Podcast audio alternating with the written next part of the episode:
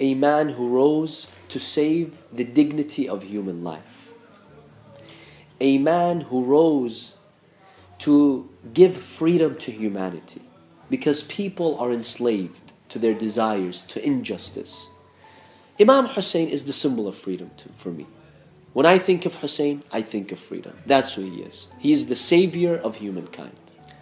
In one of these ziyaras of Imam al-Hussein salam, the 40th, which is recited on the Arba'in, Imam al-Sadiq salam is the one who narrates this ziyarah.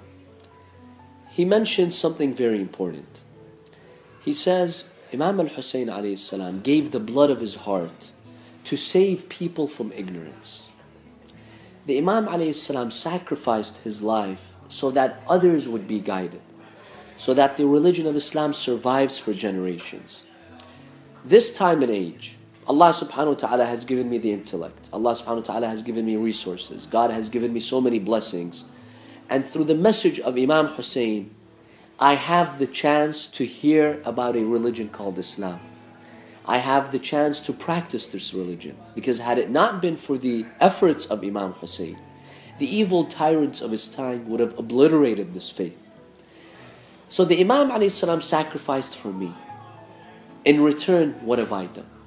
How do I pay him back? If someone sacrifices for you, they give you, isn't it your moral obligation to pay them back? How do I give my thanks and gratitude to Imam Hussein for what he did?